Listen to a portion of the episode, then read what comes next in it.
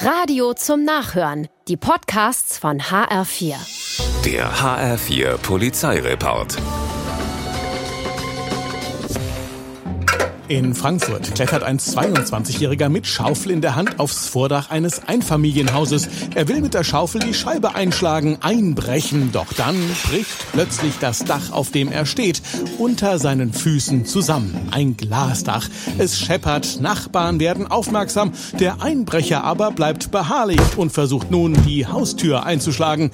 Wieder erfolglos. Er flüchtet und legt sich ein paar hundert Meter weiter, völlig erschöpft unter einer Unterführung zum zum Schlafen. Geweckt wird er von der längst alarmierten Polizei. Es geht ab ins Gefängnis. In Usingen kommt ein 39-Jähriger zur Polizeiwache. Er soll vernommen werden, Routinesache. Doch dann hat der neue Anspacher Aussetzer. Er verhält sich auffällig, ein Drogentest wird durchgeführt und der schlägt an. Der Mann hat Kokain im Blut.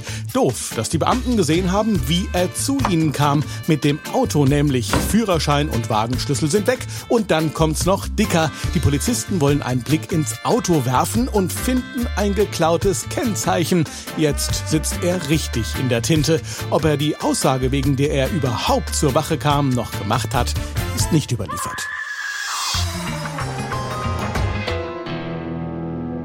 5.50 Uhr in Bad Soden-Salmünster. Ein Exhibitionist, der seit Wochen sein Unwesen treibt und Frauen belästigt, postiert sich früh am Morgen vor einer Bäckerei.